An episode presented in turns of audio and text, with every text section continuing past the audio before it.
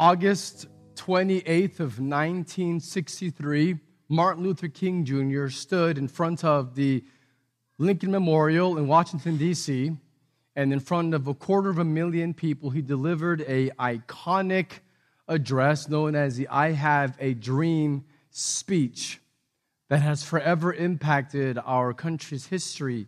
And the way that he ended the speech, he cried out, Free at last, free at last. God Almighty, we are free at last. And these are truly powerful words because our world to this day continues to still need more freedom from racism and freedom from racial and ethnic inequality. But humanity has a much deeper need and a much deeper slavery that you can actually see manifested in racism, but that's just one manifestation. There is a much deeper need inside of the human heart, and that is that we need freedom from our sin. We have our hearts entangled with a sinfulness that would ensnare us and that would draw us far away from our God and far away from His love and from our purpose. And in our slavery, our spiritual bondage, we're desperate for the freedom that only God can bring. And so we have been studying the last few weeks in the book of Galatians in a series that called Free at Last, where we're seeing how through the gospel, God frees his children to enjoy him, to run after him, to live out their purpose. So, by God's grace through Christ's work on the cross, we indeed are free at last. And so today, as we continue, we'll be in Galatians chapter 4, and we're going to consider how we are set free from enslaving idols. So there are idols, there are false gods, counterfeit gods that would enslave us and keep us far away from the one true God. And so today, the, the primary truth from Galatians chapter 4, verse 8 through 31 is that apart from the gospel, apart from the gospel of Jesus, we will be enslaved by an idol. So, just so that we're really clear, there is no possibility here. It is just very clear that apart from Jesus and his gospel, we will be enslaved by an idol. Galatians chapter 4, verse 8 makes this truth very clear. Formerly, when you did not know God, you were enslaved to those that by nature are not God. So he says that you, when you did not know God, you were in slavery. In slavery to what? You were enslaved to that which is not a God. So an idol is anything that you would worship that is not God. There's a reason why in the Ten Commandments, the very first commandment says that you shall have no other gods before me. You will not worship any other gods. The second commandment is very similar. It says, and you will not make for yourself any idols. So God is coming out of the gate, making it clear you will worship only me.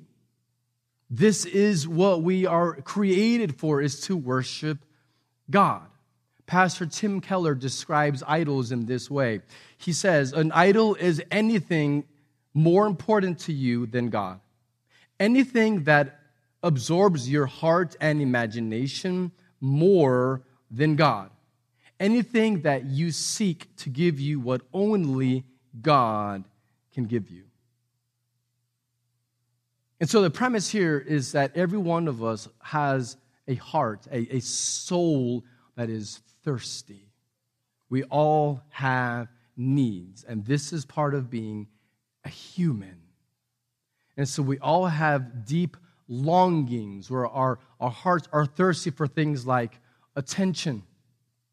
So being loved, belonging. So all of us have needs like the need for affection. So being loved and knowing that someone else treasures us and sees our value. Every one of us has the need for acceptance. So knowing that we belong to a people, that we're not outcasts, that we're part of a group. We all need affirmation. We all need to know that we are loved and that we do have what it takes as humans to do what God's called us to do. We, all have these desires, things like significance, where we all have this desire God's given to us to want our lives to actually matter. We, have been hardwired with these desires, things even like security. We're knowing that we're going to be safe and that we're going to be okay. Humans are not animals.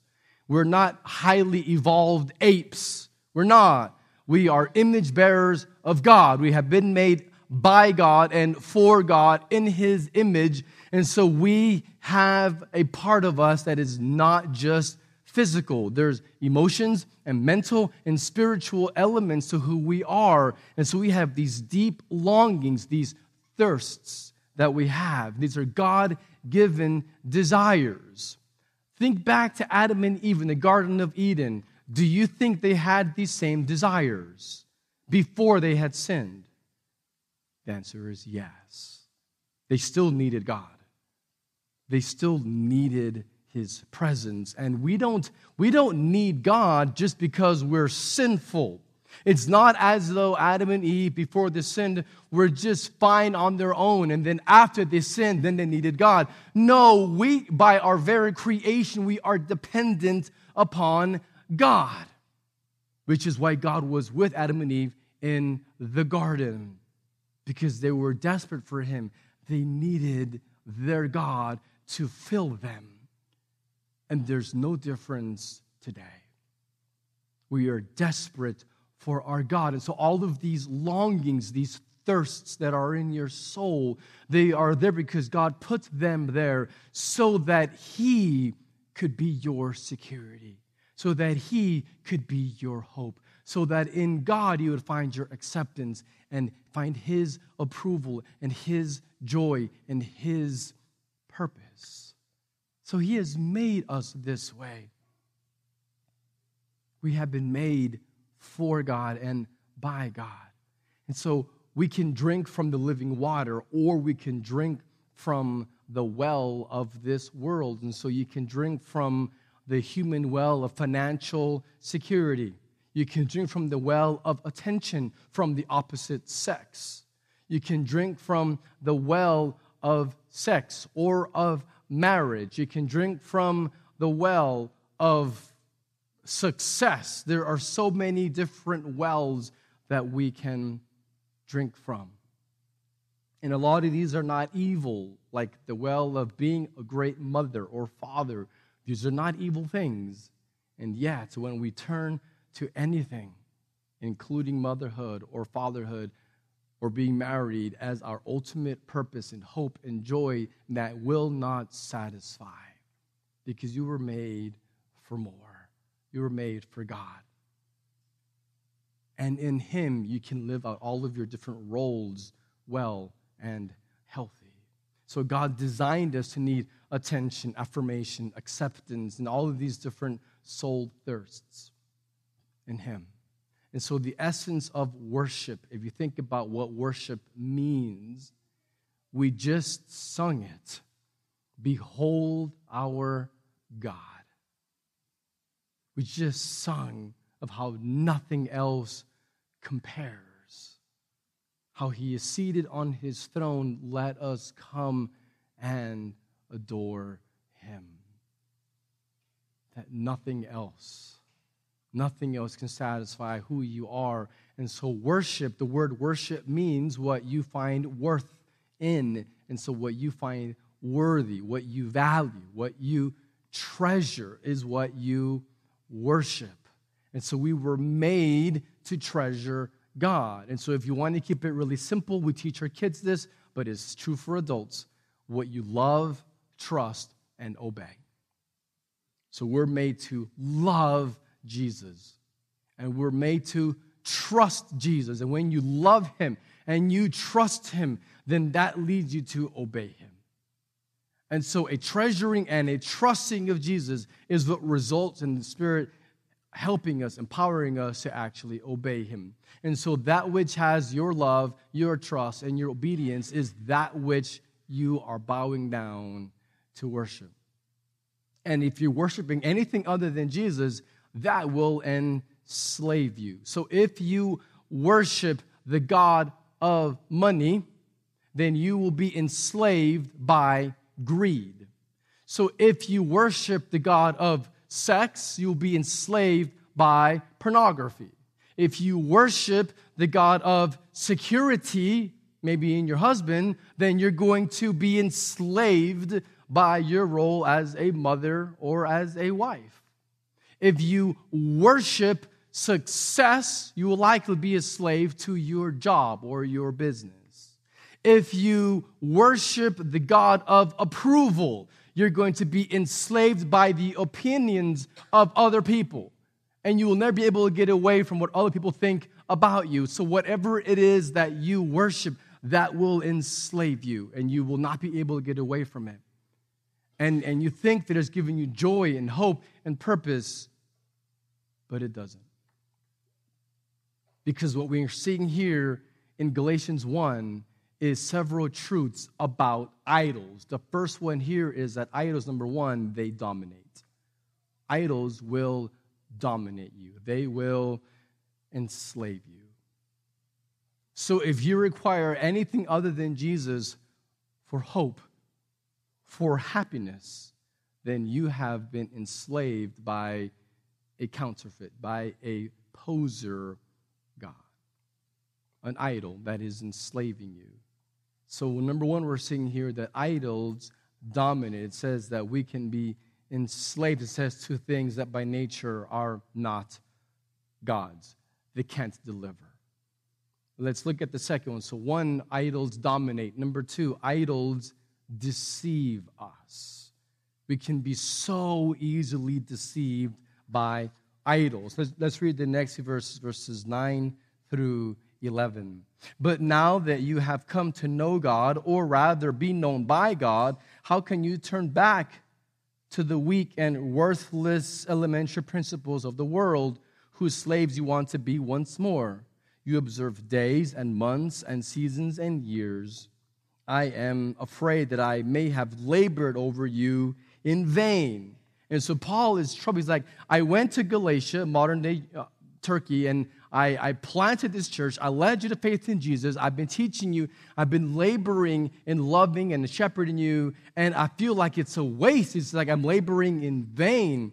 And he says, Why? It's because idols will deceive us. Paul is shocked here. He says, How can you turn back? He says, to weak and worthless. He calls them elementary principles of the world. and says, whose slaves you want to be once more.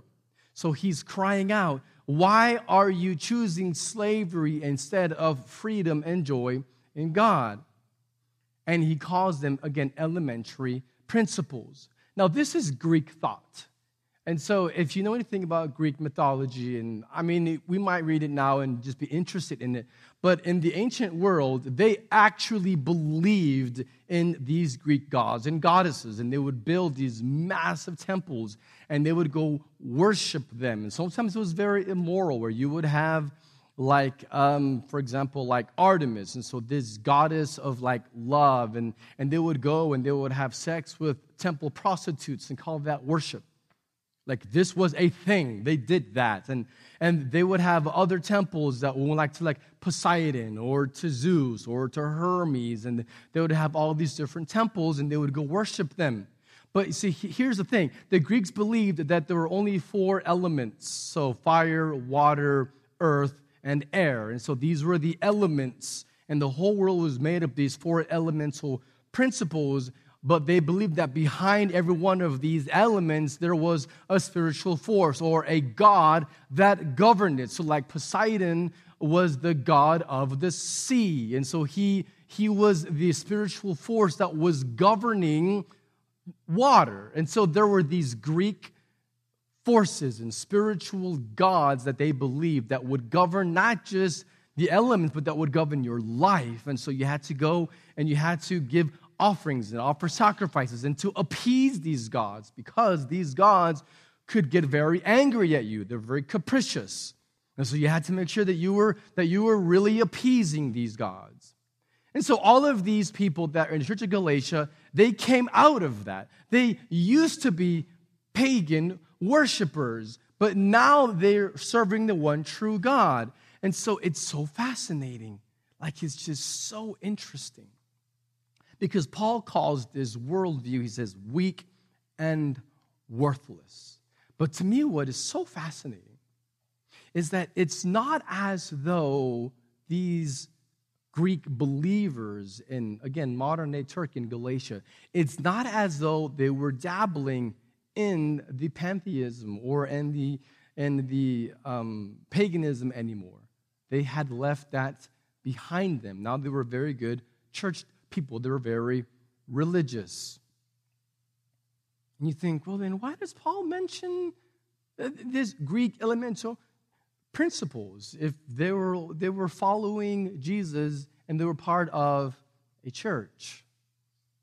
Well, the reason is that remember the point of the whole book of Galatians. The whole point is that there were people, false teachers, that came into Galatia and we're teaching that you had to follow all the law, not just part of it. That you had to become circumcised, become Jewish, that you had to be a very good religious follower of the entire law. These teachers were not saying, go back to your Greek temples and be pagans again, ignore God's law. No, no, no. They were saying quite the opposite. They were saying you need to follow the whole law. So, what Paul is saying here, which should shock us, is that they had exchanged pagan religion for a new religion. This Judaism, this, it looked Christian, but it was just religion. And the word is saying that it's just as deadly. Paganism and empty religion that is self righteous, that is legalistic, is just as much paganism. 1 Corinthians 10:20 Paul says that offering sacrifices to pagan gods, these Greek gods, he says is offered to demons and not to God. I do not want you to participate with demons. And so in 1 Corinthians 10:20 Paul is saying that idol worship at its essence is demonic, that it is not worshiping Jesus. So he is very concerned because whether you're a pagan or an atheist and you deny God, or whether you are enslaved to religion the way they were, either way, you're lost because both are trying to be their own savior. And in both cases, it is a demonic scheme. Pastor John Piper describes it well. He's describing this scheme in Galatians 4, and he calls it it's clean, it's moral, it's religious, and it's hellish. He's right. Because we can be relying on ourselves and take credit in subtle ways for our own salvation rather than relying on the Holy Spirit and serving God for His glory. And so self righteous religion enslaves. And it deceives us where we think that we love God, but it's so easy to actually not love Jesus, but to love what you do for Jesus. To love that you can serve and others notice you. To serve and feel good about yourself because now you're, you're a good Christian you can serve with the kids or lead a home group or worship team or help with setup or try to reach your neighbor and be very religious and very faithful and serve because you want others to notice you. And it isn't about the glory of Jesus, it is about you. And it can be very subtle, it can be very insidious. That's why I say idols deceive us. They can deceive us. Satan is great. He is good with you serving your church as long as you take the credit for it. He, Satan is good with you serving the church as long as you rely on your own strength and not the Holy Spirit. He's good with you serving the church as long as you get self righteous and look down on others who don't serve as much as you do.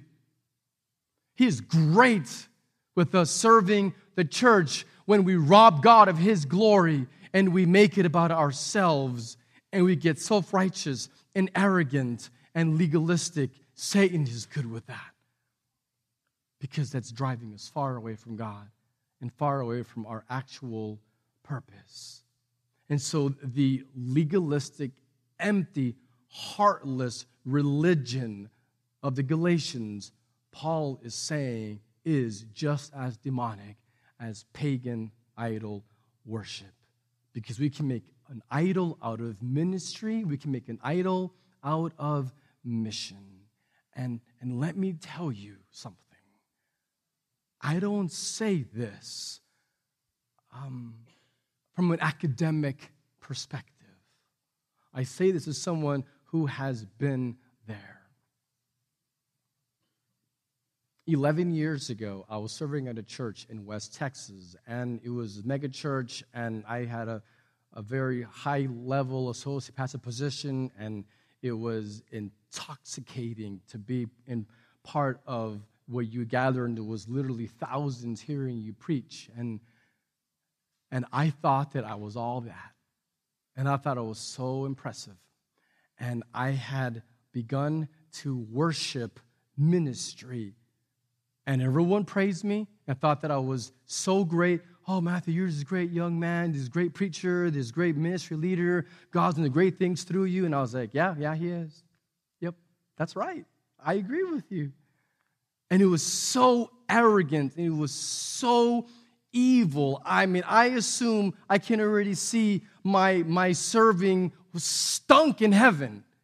God probably thought, oh, Matthew, you think you're serving me, but what you're doing is not serving me. You are serving yourself. And God had to break me of that. And you know how He broke me of it? It was awesome.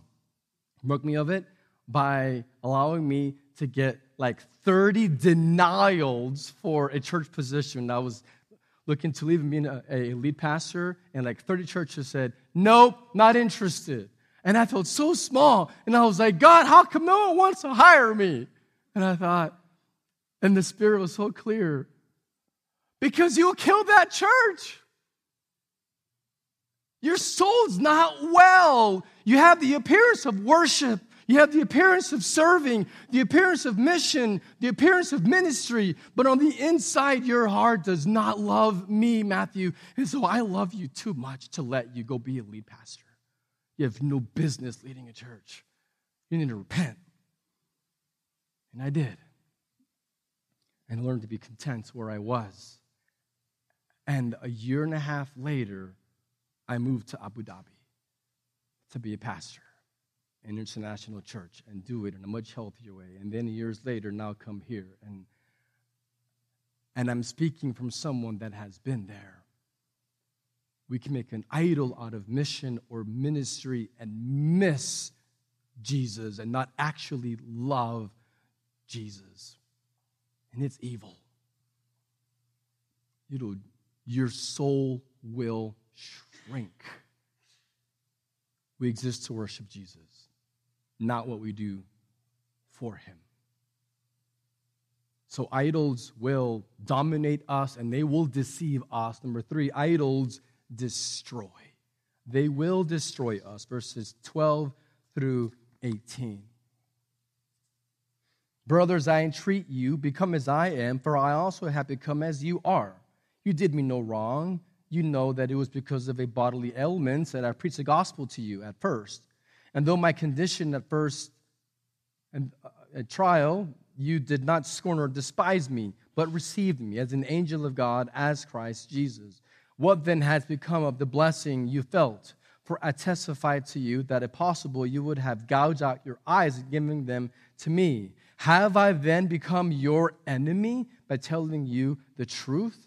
They make much of you, but no good purpose. They want to shut you out, and they make much of them. It is always good to be made much of for a good purpose, and not only when I am present with you.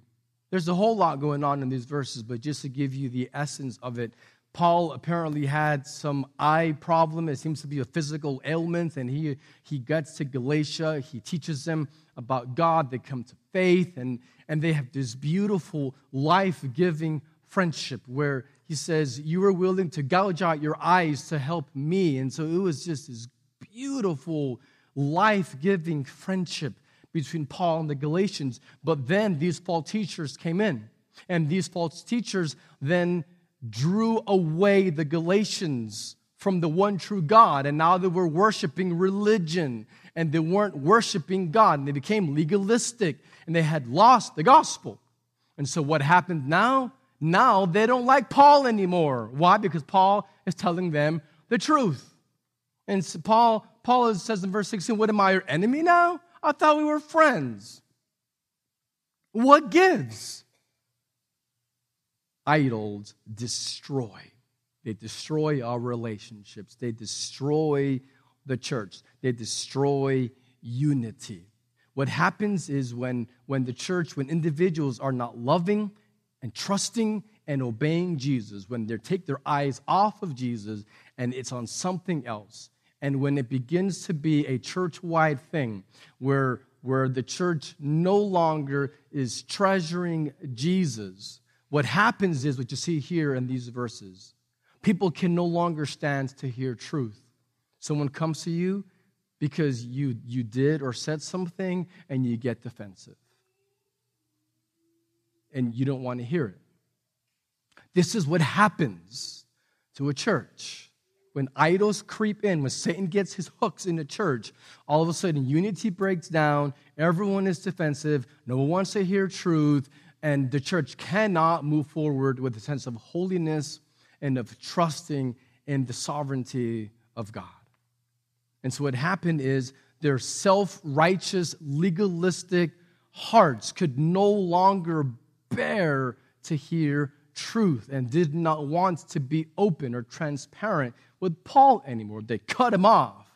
And he's saying, You have these leaders now that he says they're just trying to puff you up with pride, but they don't actually love you. Don't you see what's happening to you? Open your eyes and see what your idolatry is doing to your soul and to your relationships and what it's doing to the church. You can't accomplish the mission in this situation.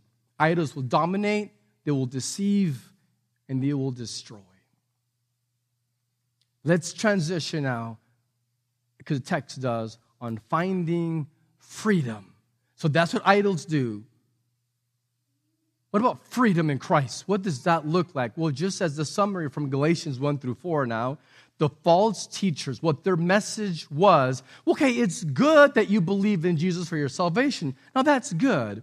But you also have to have circumcision, become Jewish, obey the whole law in order to receive the promise of salvation. So, yes, believe in Jesus, but then do all these religious things, and then you can be saved. This was their message, and they, and they believed it. Thus, the letter. So, Paul's message, the gospel message, is that the moment that you believed in the finished work of Jesus on the cross, at that moment, you are made new. You receive his spirit. You are adopted into his family. You are in Christ. You are in the body of Christ. And you receive a new heart that now has the ability and the desire to obey. It is complete transformation. The gospel is not religion. The gospel transforms us from the inside out and gives us freedom to want to obey. So, verse 19 describes how we find this freedom. My little children, he still loves them. He says, My little children, for whom I am again in the anguish of childbirth until Christ is formed in you. I wish I could be present with you now and change my tone, for I am perplexed about you. His heart hurts for them. He tells them, You can have freedom. He's yearning for them, he says in verse 19, that Christ be formed in you. Freedom comes when Christ is formed in you. This is where freedom comes from. And how does this happen? Well, we just read a few weeks ago and, and actually last week in chapter 4, verse 6, that we receive the Spirit of God. And in verses even 3, verse 5, describes God works miracles in us by supplying the Spirit. This is through faith. And so when we have faith, He gives us the Spirit of God. And so Christ is formed in us by faith through the work of the Spirit. And so Christ shapes and forms our hearts to reflect His character, to want Him. And, we, and this, this freedom from following the law and the man made way, freedom. And so this freedom does not result in lawless, immoral living. No, it results in the Spirit making us, giving us a desire to follow Him. And so true freedom is having the ability and the desire to do what will lead to happiness. And so if you want to do something but you can't, well, that's not freedom. Freedom is having the ability and the desire, both, where you want to and then you can actually do that which will bring you joy. And that is what Jesus does through his gospel. He sets us free from enslaving idols. And Christ is formed in us. And then he finishes the chapter with a picture of freedom. So he gives an allegory. And so I'll read that to you and we'll wrap up chapter 4. He says, Tell me, you who desire to be under the law, do you not listen to the law? For it is written that Abraham had two sons, one by a slave woman and one by a free woman. But the son of the slave was born according to the flesh, while the son of the free woman was born through promise. Now, this may be interpreted allegorically. These women are two covenants. One is Mount Sinai, bearing children for slavery. She is Hagar. Now, Hagar is Mount Sinai in Arabia. She corresponds to the present Jerusalem, for she is in slavery with her children. But the Jerusalem above is free, and she is our mother, for it is written, Rejoice, O barren one who does not bear. Break forth and cry aloud, you who are in labor, who are not in labor, for the children of the desolate one will be more than one of those who has a husband. Now, you brothers, like Isaac, are children of promise. But just as at the time he who was born according to the flesh persecuted him who was born according to the Spirit, so also it is now. What does the scripture say? Cast out the slave woman and her son, for the son of the slave woman shall not inherit with the son of the free woman. So, brothers, we are not children of the slave, but of the free woman. Now, just to give you, just to summarize what this allegory is, he is juxtaposing, so putting side by side, he says covenant, so this relationship of being of slavery and of freedom. So he's putting them side by side, and he's, he's teaching that through the story of Abraham and his wife Sarah, and how God promised to give them a son, Isaac. Now, Abraham was 75 years old when God gave him the promise that he would have a son and many descendants. Well, 11 years later, he kind of got impatient. He was like, Hey, I'm 86 years old. Um, I'm kind of getting up there. I'm in Social Security. I, I really need to go ahead and get on with this. And so he takes his slave woman, Hagar, and has a child with her. Now, that was not his wife, and God did not promise that it would come through Hagar. God promised a son through his wife, Sarah. But she wasn't exactly young either. I mean, she, she was already 65 when the promise first came. And so at this point, she was already 76 herself. So she was also old, well beyond childbearing years.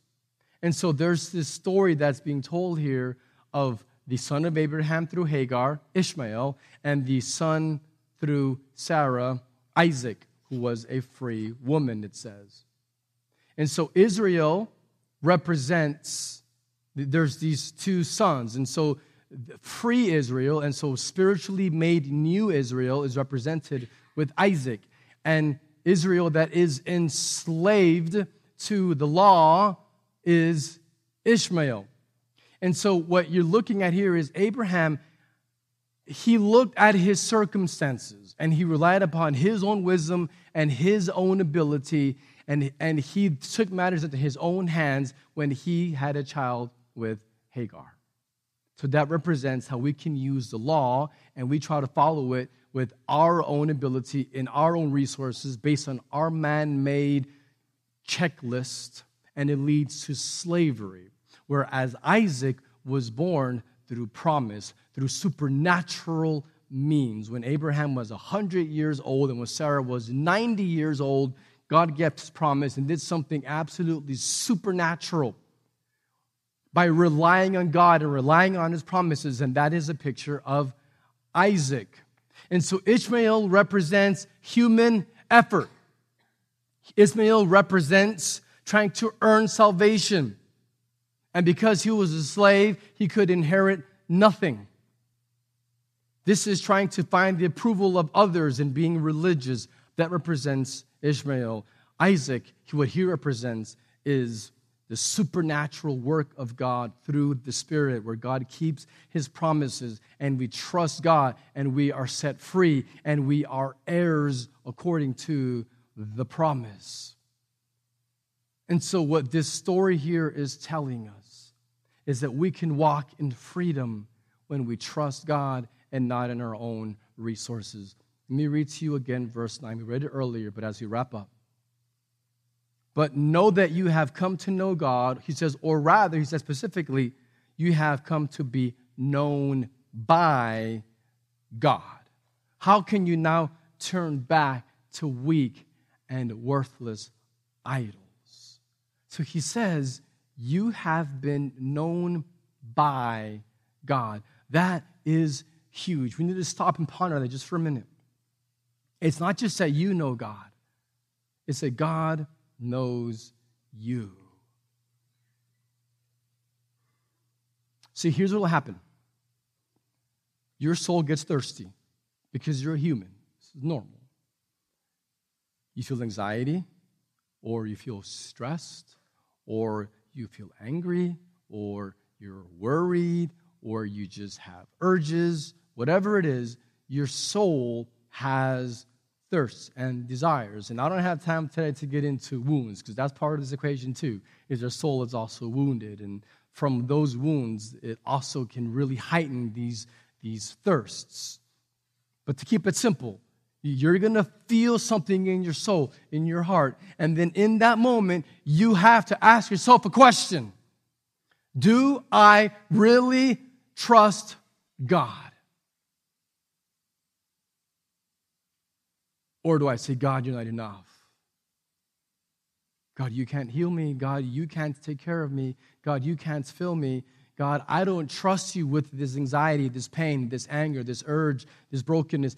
I can't. I can't trust you. So what do you do? You, you look to your resources.